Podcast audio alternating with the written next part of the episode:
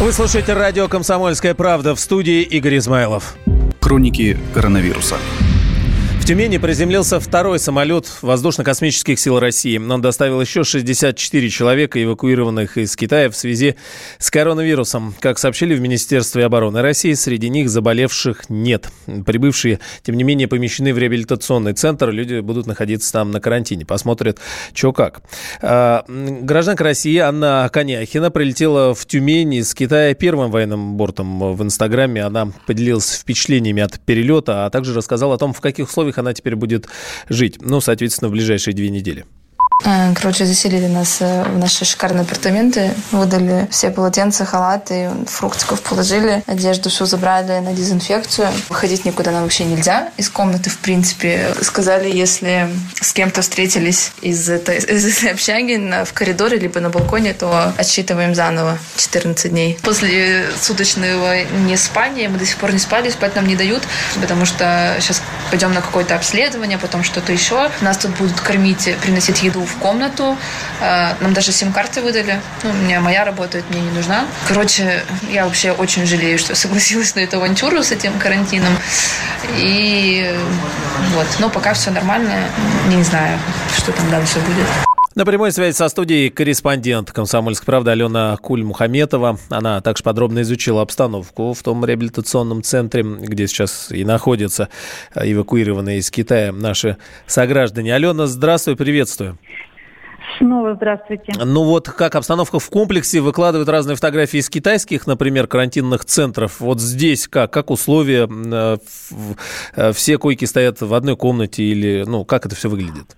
Условия в этом санатории замечательные. У нас просто некоторые коллеги там отдыхали, и не раз, даже когда м, лет еще 5-10 назад, и сейчас отдыхают. Там есть даже бассейн. А, почему был выбран именно этот санаторий? Потому что он абсолютно автономный, у него своя система коммуникаций, и комнаты, где находятся люди, где размещаются пациенты, они обрабатываются самостоятельно, то есть стоят специальные, специальное оборудование. Но есть, есть такие комнаты, как называются чистые комнаты. Я помню, что в больницах такие устанавливаются. Вот там такая же система абсолютно. А в этом практически люди в номерах, да, будут жить? То есть это не какое-то да, одно это... помещение? Ага. Нет, нет, это не больница, это полноценные номера. Центр занимается реабилитацией людей, которые прошли операцию на суставах после онкологии, так же как геронтологией занимаются.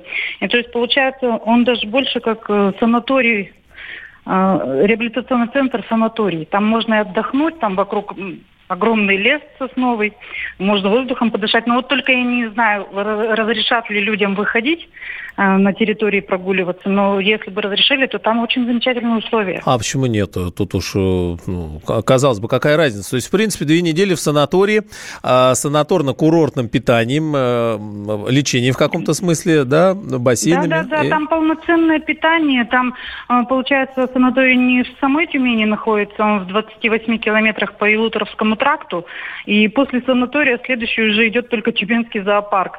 То есть местность достаточно безлюдная, изолированная, и все находится, все огорожено.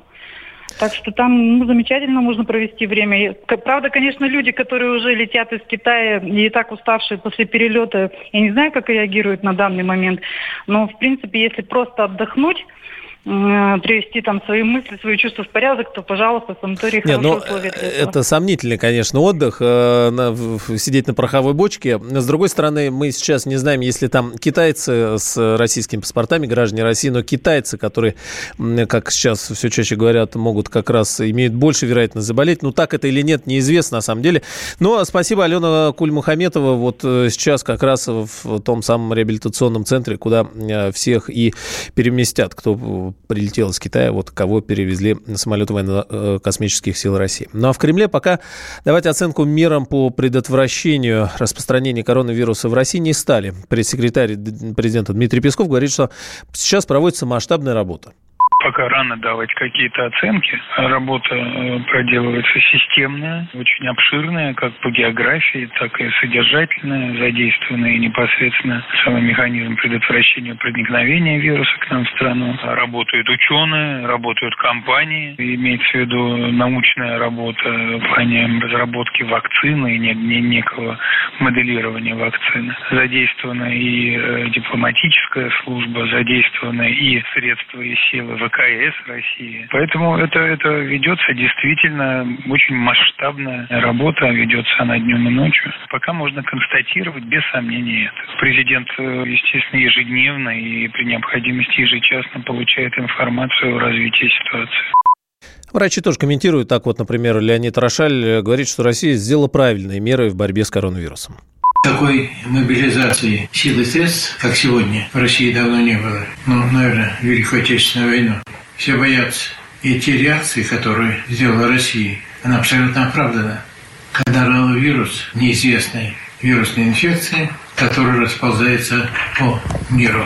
И то, что мы вовремя ограничили, закрыли сообщения, контакты, проводили превентивные различные мероприятия в России – это абсолютно верно. А, при, приняла, конечно, правильные меры. Вот э, Леонид Рошаль говорит. Ранее в аэропорту Тюмени приземлился первый самолет воздушно-космических сил. Он привез из Китая наших сограждан. Было доставлено более 80 человек. Об этом сообщили в Министерстве обороны. Заболевших коронавирусом среди них также не было, к счастью. Несмотря на это, все-таки людей отправляют на карантин в реабилитационный центр под Тюменью, сообщил губернатор области Александр Мор. Депутат Госдумы, бывший главный санитарный врач страны Геннадий Онищенко считает, что наших сограждан, которые прилетели из Китая военным самолетом, отправлять на карантин и вовсе не нужно.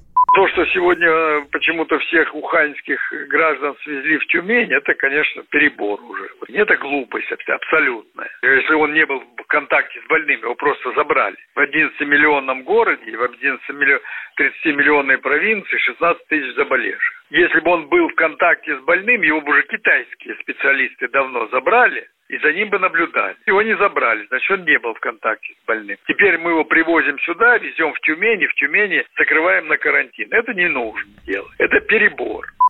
По мнению журналиста, ведущего радио «Комсомольская правда» Олега Кашина, привозить э, граждан России из Китая в Тюмень было ошибкой обсуждали, куда их будут эвакуировать. И я как раз гадал, куда, как их будут высылать из России. Все оказалось еще веселее. Помните этот фильм про район, куда селили инопланетян, да, резервацию для инопланетян? Вот да, Россия получила свое такое гетто, свою резервацию для больных вот этой странной китайской простудой. Я нет, я, естественно, не осуждаю, не злословлю, это интересный ход, но, боже мой, я представляю себя жителем Тюмени. Тем более, что вы знаете эту шутку очень давнюю уже, что если что-то будет Запад против России делать, давайте будем бомбить бомбить Воронеж. Но вот сейчас решили бомбить Тюмень коронавирусом. Пока действительно мы наблюдаем вот такие разные формы тоталитарных э, антиболезненных, значит, шагов. Вот интересно, да, давайте сделаем Тюменскую область зоной повышенного риска. Но остальные будут бежать из Тюмени за Аленой Водонаевой, которая оттуда уже убежала в свое время, я думаю, не жалеет об этом.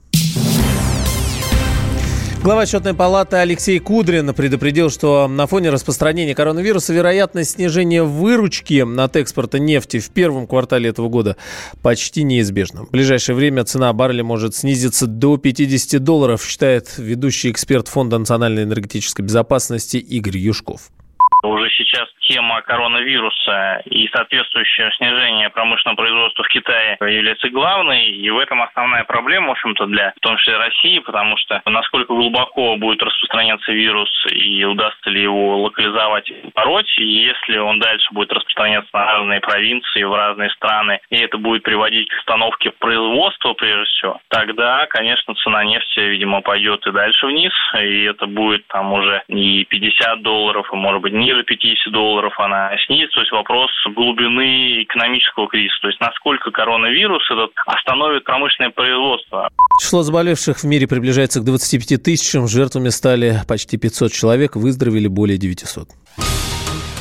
27 сентября 2019 года. Главный редактор издательского дома «Комсомольская правда» Владимир Сунгоркин в своей программе «Что будет?» У нас очень сильная налоговая служба. Руководитель ее, господин Мишустин, это один из выдающихся управленцев. Ему бы возглавить правительство. 15 января 2020 Президент России Владимир Путин предлагает кандидатуру нового главы правительства Михаила Мишустина. Каждый четверг в своей авторской передаче Сунгоркин дает прогнозы о том, что будет с Родиной и с нами в 8 вечера по Москве.